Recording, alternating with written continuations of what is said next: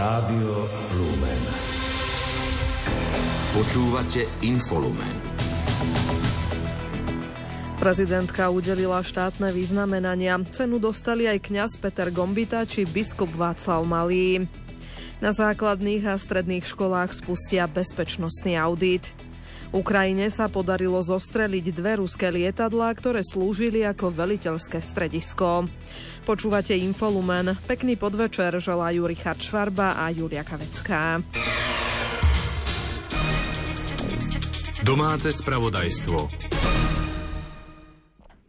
Prezidentka Zuzana Čaputová ocenila včera 33 osobností spoločenského, kultúrneho, ako aj športového života, z toho 7 in memoriam.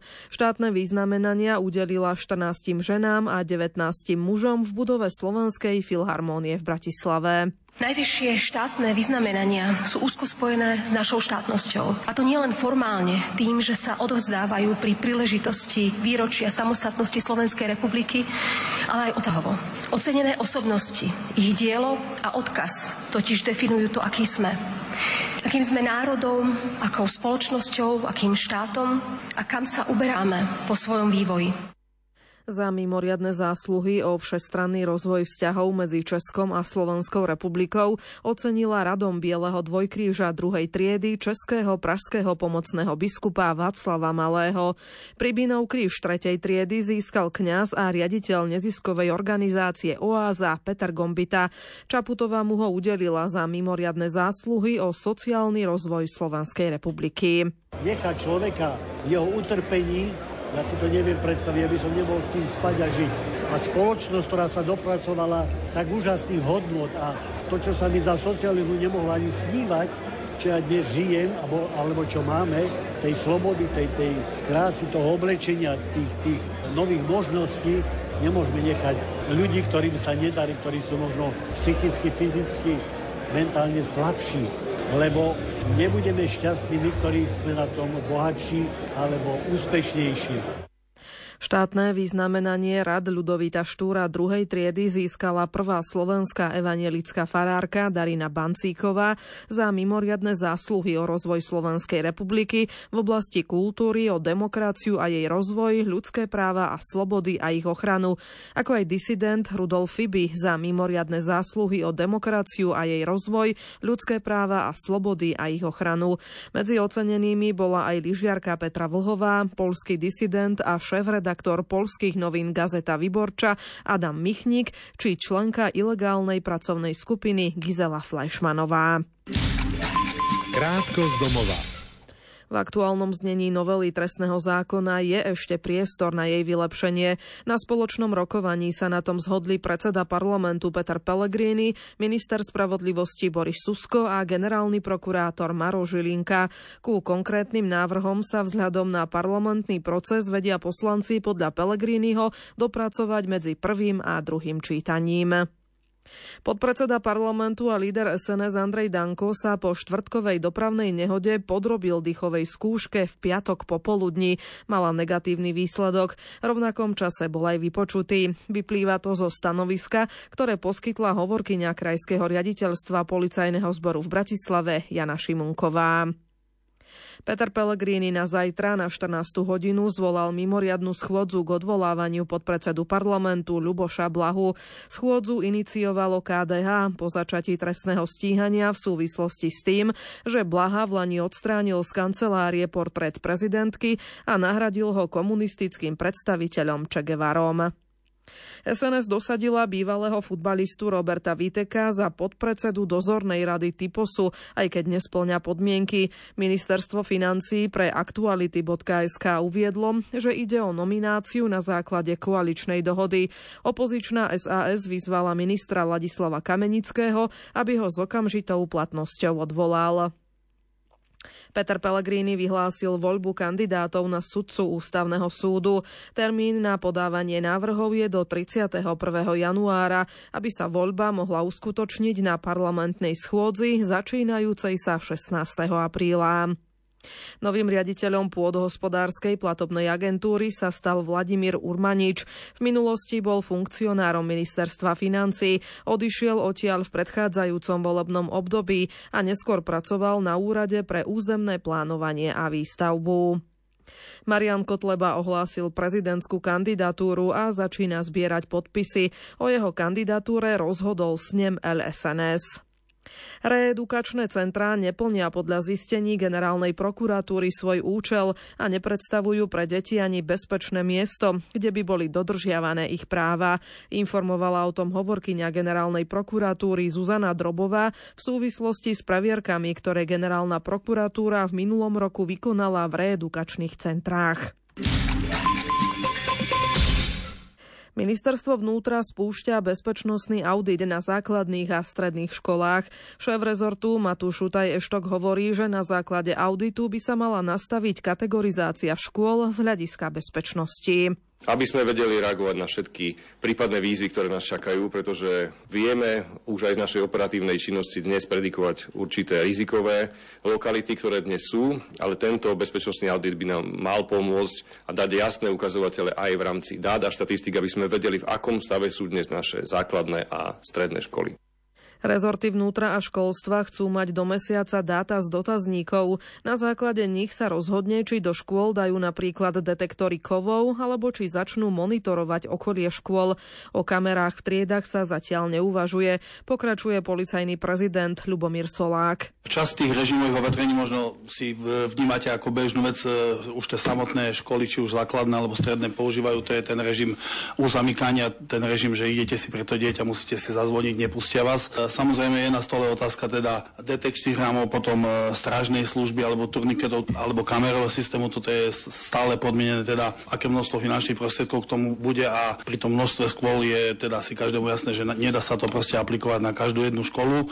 Takže preto vlastne dojde aj ku tej kategorizácii škôl, aby sme nejakým spôsobom čas práve týchto vecí vedeli e, odhadnúť a e, implementovať do škôl, ktoré nejakým spôsobom vyhodnotíme, že majú väčší teda rizikový potenciál hrozby toho útoku. V oblasti duševného zdravia by chcel minister školstva Tomáš Drucker v rámci prevencie pôsobiť aj na deti, učiteľov i celé rodiny. Ako vysvetlil, deti by mali vedieť, ako sa správať v rôznych krízových situáciách aby dostali informácie o tom, čo je správne, keď zachytia e, šikanu, ak sa účastníkmi nejakej kyberšikany, aby sa dokázali zastať, aby dokázali informovať možno učiteľa, aby dokázali informovať svojich rodičov, aby vedeli, že majú k dispozícii infraštruktúru, ako sú psychológovia, aby sa vedeli poradiť, že v tom nie sú sami. Minister dodal, že ešte v prvom štvrť roku by chceli pripraviť aj vysokoškolský audit. Vyšetrovanie tragickej strelby na Zámockej ulici v Bratislave zastavili. Potvrdil to špeciálny prokurátor Daniel Lipšic. Pri teroristickom útoku zomreli v októbri 2022 dve osoby. Potvrdilo sa, že strelcom bol Juraj K. Vyšetrovanie, ktoré bolo zastavené z dôvodu smrti páchateľa, jednoznačne preukázalo, že páchateľom daného skutku právne kvalifikovaného ako obzvlášť závažný zločin teroristického útoku bol Juraj Krajčík. Skutok mal podľa neho charakter popravy. Spôsob vykonania samotného skutku bol mimoriadne chladnokrvný. Obete boli zastrelené z bezprostrednej blízkosti. Trestné stíhanie bolo zastavené preto, lebo páchateľ skutku je mŕtvy. Pri tzv. osamelých vlkoch je podľa špeciálneho prokurátora veľmi ťažké zistiť, že sa chystajú takýto útok zrealizovať. Vo vzťahu spáchaniu skutku ten skutok je, je preukazovaný výpovediami svetkov, jednak spolužiakov, páchateľa, ale aj rodičov páchateľa, ktorým sa páchateľ priznal, že daný skutok spáchal v čase, keď sa po skutku vrátil domov. Následne si teda vzal, ako už vieme, inú, inú zbraň, Grand Power, s ktorou následne spáchal samovraždu. Aj vec jeho samovraždy je pravoplatne skončená, ale túto vec dozorovala iná súčasť prokuratúry, takže ja ju nebudem nejako bližšie, bližšie komentovať. Daniel Lipšic priblížil, že primárnym cieľom strelca mal byť najskôr vtedajší premiér Eduard Heger. Keďže sa páchateľ nedostal do fyzickej blízkosti premiéra, zrealizoval podľa špeciálneho prokurátora plán B.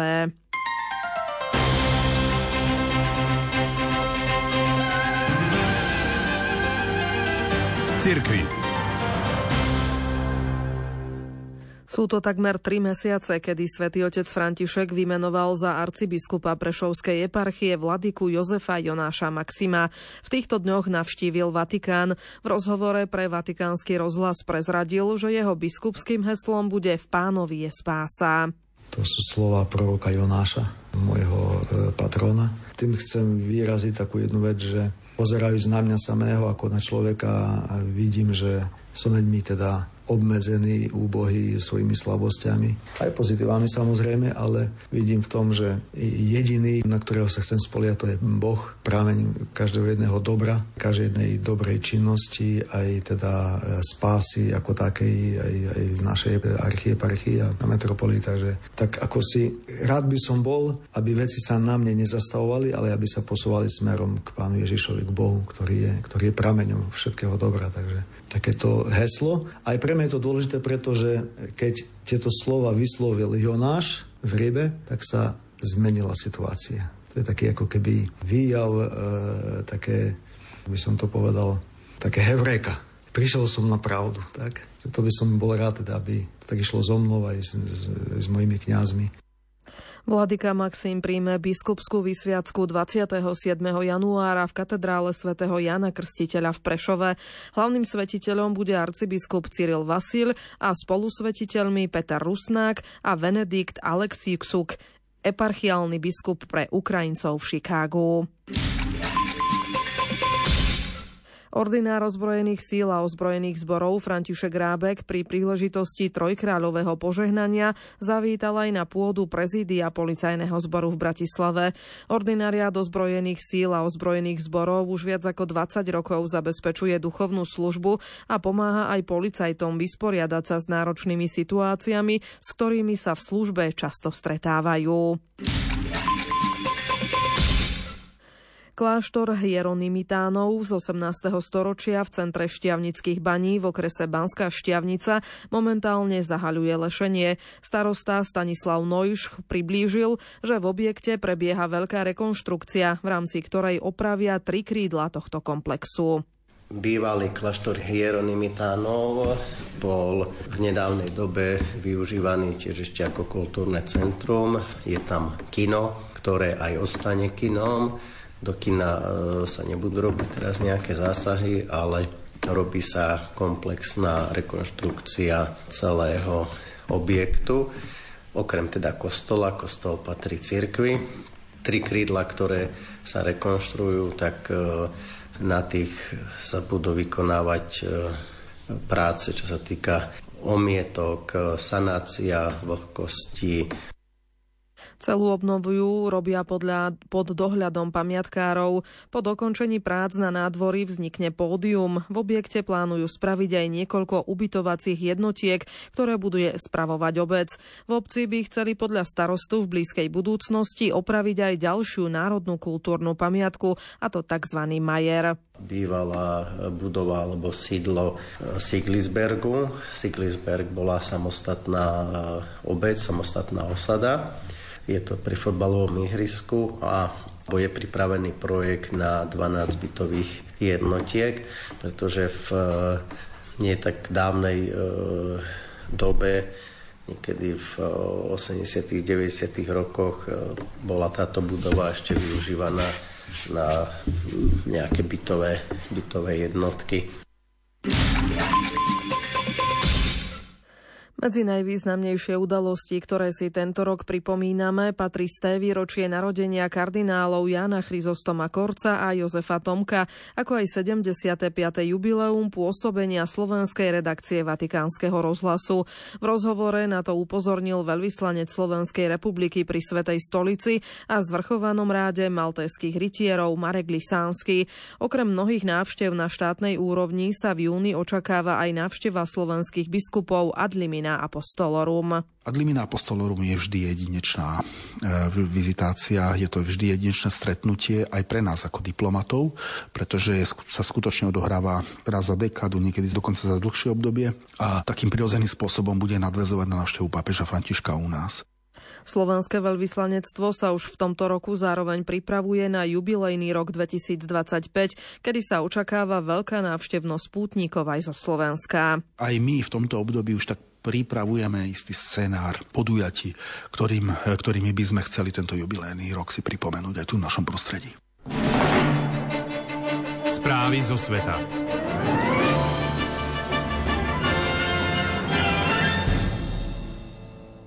Ukrajine sa zrejme podarilo zostreliť ruské lietadlo včasnej výstrahy a velenia A-50 a poškodiť bombardér IL-22M.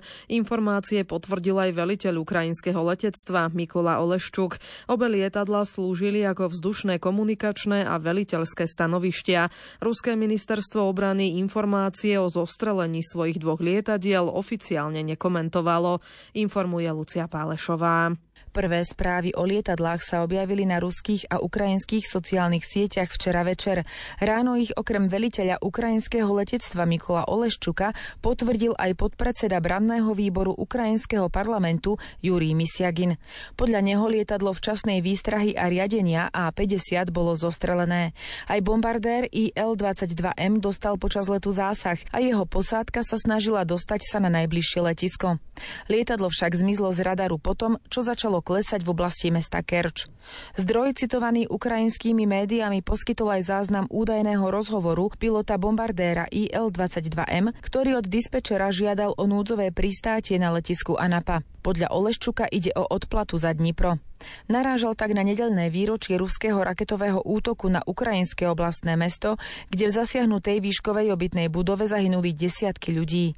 BBC uviedla, že podľa jedného z ruských provojnových blogerov Borisa Rožina poškodené lietadlo IL-22M dokázalo pristáť, ale na palube boli postihnutí zásahom stroja. Ruskí žoldnieri počas minuloročnej vzbury jeden IL-22 zostrelili. Úrady tieto správy ani vtedy oficiálne nepotvrdili.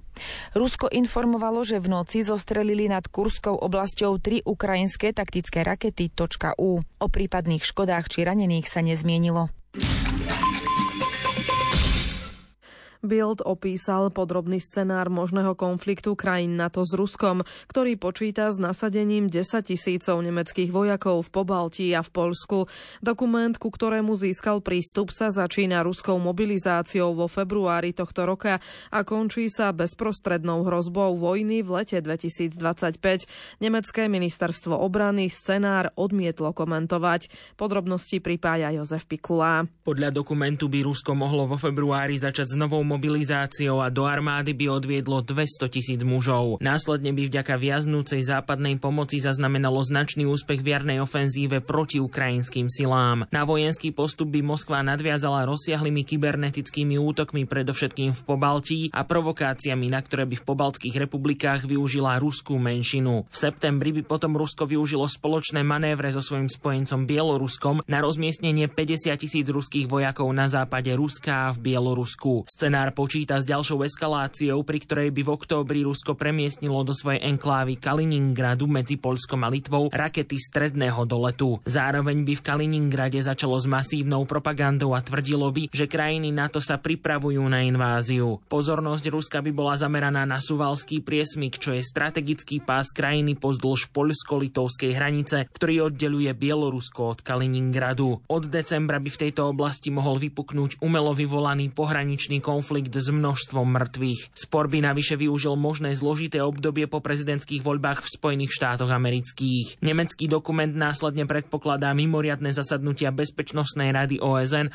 a rozmiestnenie vojakov NATO v Polsku a v Pobaltí, na čo by Rusko zareagovalo ďalším posilnením svojej vojenskej prítomnosti v regióne. Aliancia by sa v reakcii rozhodla pre odstrašujúce opatrenie, ktoré je v dokumente označené ako Deň X, keď by do Polska a Pobaltia povolala 300 tisíc vojakov, vrátane 30 tisíc nemeckých. Scenár sa končí 30 dní po dni X, keď proti sebe stojí vyše pol milióna ruských a aliančných vojakov. Či by Rusko nakoniec ustúpilo, alebo by situácia prerástla do vojny, scenár neuvádza. Krátko zo sveta. Rokovania vo švajčiarskom Davose o mierovom pláne Kieva nič nedosiahnu, pretože sa na nich nezúčastňuje Rusko. Vyhlásil to Kreml s tým, že Moskva bude pokračovať vo vojenských operáciách na Ukrajine až do dosiahnutia svojich cieľov. Očakáva sa, že Svetovému ekonomickému fóru v Davose budú v tomto roku dominovať konflikty na Ukrajine a v pásme Gazy. Na fóre sa počas týždňa má zúčastniť napríklad americký minister zahraničných vecí Anthony Blinken i Franc francúzsky prezident Emmanuel Macron. Vstup Švédska do NATO nie je na programe jarnej schôdze Maďarského parlamentu. Maďarsko a Turecko odkladajú ratifikáciu už vyše pol druhá roka. Generálny tajomník NATO Jens Stoltenberg po stretnutí s maďarskou prezidentkou Katalín Novákovou v Lani v novembri v Bruseli vyjadril očakávanie, že Maďarsko bezodkladne ratifikuje vstup Švédska. V izraelskom meste Ranana útočník autom vrážal do ľudí, niektorých aj pobodal. Hlásia najmenej jednu obeď a 17 zranených. Izraelská polícia zadržala podozrivého útočníka a jeho príbuzného. Obaja pochádzajú zo západného brehu Jordánu. Nauru preruší diplomatické vzťahy s Tajvanom a uzna Čínu. Podľa vlády je to v najlepšom záujme krajiny. Po oznámení zostáva Tajvanu len 12 diplomatických spojencov, ktorí ho uznávajú.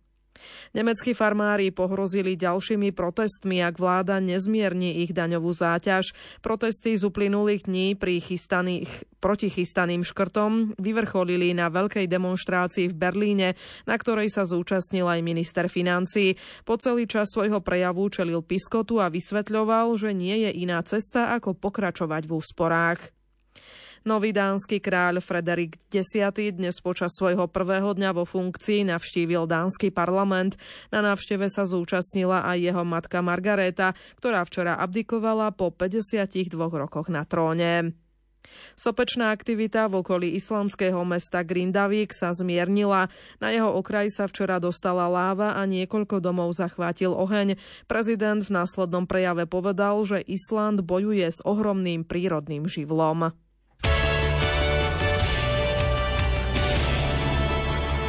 Šport Rádia Lumen. Hokejisti z Piskej Novej Vsi zvíťazili na lade Dukli Trenčín 3-2 po predlžení vo včerajšom stretnutí 36. kola typo z Extraligy. Potvrdili tak post lídra tabulky. Na čele majú náskok 9 bodov pred Popradom. Ten zdolal Michalovce 2-1. Zápas hodnotí tréner asistent, asistent trénera Michaloviec Marek Kolba. Na Poprad sme sa pripravovali zodpovedne a myslím si, že na úvod e, musím povedať, že zápas e, nám ovplyvnil to, že sa v prvom stredaní zranil náš obranca a sme dohrávali, alebo hrali sme celých 60 minút na 5 obrancov a na konci mali chalani už toho dosť.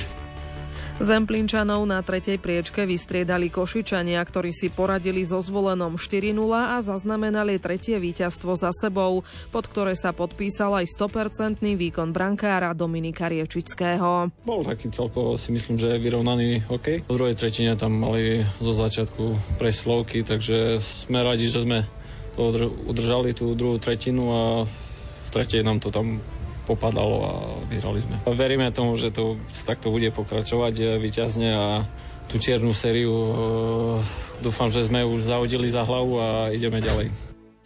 Hráči Humenného zdolali na domácom ľade Nitru 3-1. Tréner Antonín Staviania 883. zápasom na lavičke hostí prekonal rekord Milana Jančušku v počte odkaučovaných zápasov v slovenskej extralige. Banská Bystrica včera podľahla Slovanu Bratislava 5-7 a pripísala si na svoje konto štvrtú prehru z uplynulých piatich duelov. Duel hodnotí asistent trénera Slovana Bratislava Andrej Kmeč. Super tri body, tých gólov bolo eh, moc. Eh, pre nás zlý začiatok, potom tá hra sa stabilizovala a opäť zlý koniec, ale tých posledných 5 minút eh, fajn. Nepustili sme Bystricu do nejakého výraznejšieho tlaku, super ubranie, oslabovky, boli sme dneska efektívni, prineslo to 3 body a sme spokojní.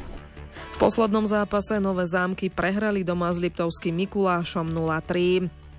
Hokejisti Detroitu natiahli svoju bodovú sériu v zámorskej NHL už na 6 zápasov. V noci zvíťazili v Toronte 4-2. Washington so slovenským obrancom Martinom Fehervárim prehral na ľade New Yorku Rangers 1-2. Slovenský hokejista Filip Mešár pomohol v noci dvoma gólmi k víťazstvu Kitcheneru Rangers nad Otavou 4-2 v juniorskej OHL. 20-ročný útočník sa gólovo presadil poprvý raz od majstrovstva sveta juniorov. Bod za asistenciu si pripísal aj Roman Kukumberg. Jeho Sarnia zdolala Mississaugu 3-1. Slovenský hokejový brankár Julius Hudáček vychytal víťazstvo aj vo svojom druhom vystúpení v nemeckej najvyššej súťaži. Pomohol tak triumfu týmu Frankfurt Leven v dôležitom súboji tabulkových susedov na ľade Norimbergu 3-1.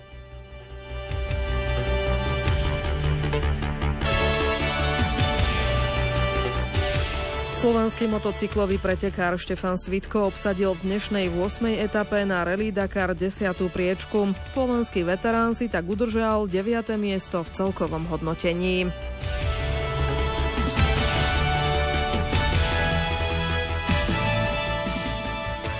Slovenská tenistka Anna Karolína Šmídlová neúspela v prvom kole dvojhry na Grand Slamovom turnaji Australian Open. Štvrtej nasadenej američanke Cory Gaffovej podľahla hladko 3-6-0-6. Počas celého duelu si ani raz nedokázala udržať vlastné podanie. Japonskej tenistke Naomi Osakovej nevyšiel návrat do súťažného kolotoča po materskej prestávke. Dvojnásobná víťazka Australian Open prehrala v prvom kole dvojhry v Melbourne so 16. nasadenou francúzskou Karolínou Garciovou 4-6-6-7. Češká Markéta Vondroušová sa rovnako ako Osaková s účinkovaním v Melbourne rozlúčila už v prvom kole. Vlaňajšia Wimbledonská šampiónka podľahla v pozícii nasadenej sedmičky Ukrajinke Dajan Diane Jastremskej hladko 1-6-2-6. Šiesta nasadená Tunisanka On Žabérová si poradila s ďalšou ukrajinskou kvalifikantkou Júliou Starodubcevovou suverénne v 6-3, 6-1. Ruský tenista Daniel Medvedev postúpil do druhého kola dvojhry na Grand Slamovom turnaji Australian Open. Tretí nasadený melbourneský finalista z rokov 2022 a 2021 viedol v úvodnom kole nad Francúzom Terencom Atmanem 5-7, 6-2, 6-4, 1-0, keď jeho súper zápas skrečoval. Súperom najvyššie nasadeného obhajcu titulu Srba Novaka Djokoviča v druhom kole bude Alexej Popirin, ktorý v austrálskom súboji zvíťazil nad Markom Pol Ulmansom 6-3-7-6-6-2. Úspešne vstúpil do turnaja vlaňajší finalista Greg Stefanos Cicipas. Ako nasadená sedmička prešiel cez belgického Lucky Losera Zizou Bergsa po výsledku 5-7, 6-1, 6-1 a 6-3. Nedarilo sa 5-násobnému finalistovi Australian Open Britovi Andymu Marimu, ktorý prehral s 30. nasadeným Argentínčanom Tomasom Martinom Echeverim hladko 4-6, 2-6 a 2-6.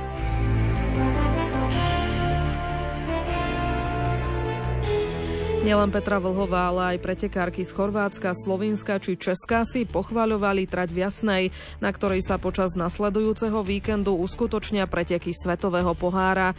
Organizátori finišujú s jej úpravami, pričom zaujímavým spestrením bude prírodná tribúna zo snehu. Športová riaditeľka Jana Palovičová očakáva výbornú atmosféru, ktorá poženie vpred nielen domácu favoritku Petru Vlhovú, ale aj slovenskú lyžiarku reprezentujúcu Česko Martinu Dubovú. Dubovskú. Je na domácom kopci, takže všetci ju máme radi, milujeme a je to v podstate jedno.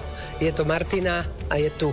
A hlavne, keď si spomínam roku 2016, tak tí fanúšikovia pozbudzovali až do poslednej pretekárky, ktoré si mysleli, že možno aj vyhrali, tak ich povzbudzovali. A ja verím, že to bude aj tu, čo je úplne špeciálne, pretože väčšinou tí diváci už vydržia v druhom kole, lebo ide o najlepších, ale to prvé kolo je také, takže ja si myslím, že to bude fantastické.